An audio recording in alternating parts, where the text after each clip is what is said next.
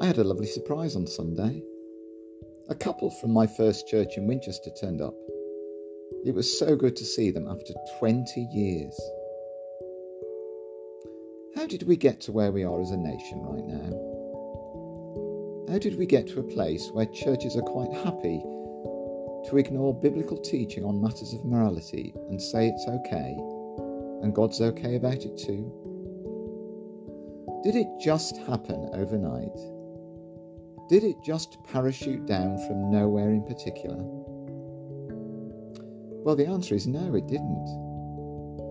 The surprise for us is that the reason we're in the situation we're in right now as a nation and church is because of what was set in place hundreds of years before. Years before most of us were born, clever people were advocating behaviour that is rife now, but was rare then. But they wrote it down in books for later generations to read. Years before most of us were born, poets and authors were trumpeting such things as you can do what you like behaviour in their romantic poetry and their novels.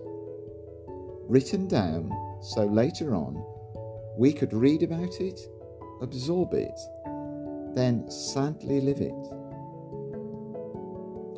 When I was a child, sometimes my brothers would scare me half to death by creeping up on me from behind.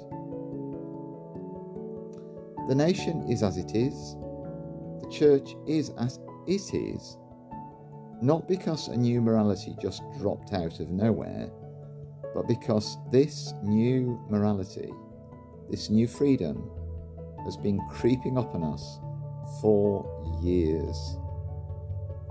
And bottom line, it's got an awful lot to do with what we read. Bottom line, we will become what we read.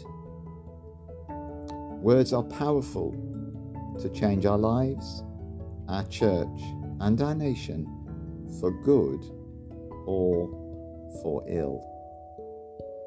So, what are you reading?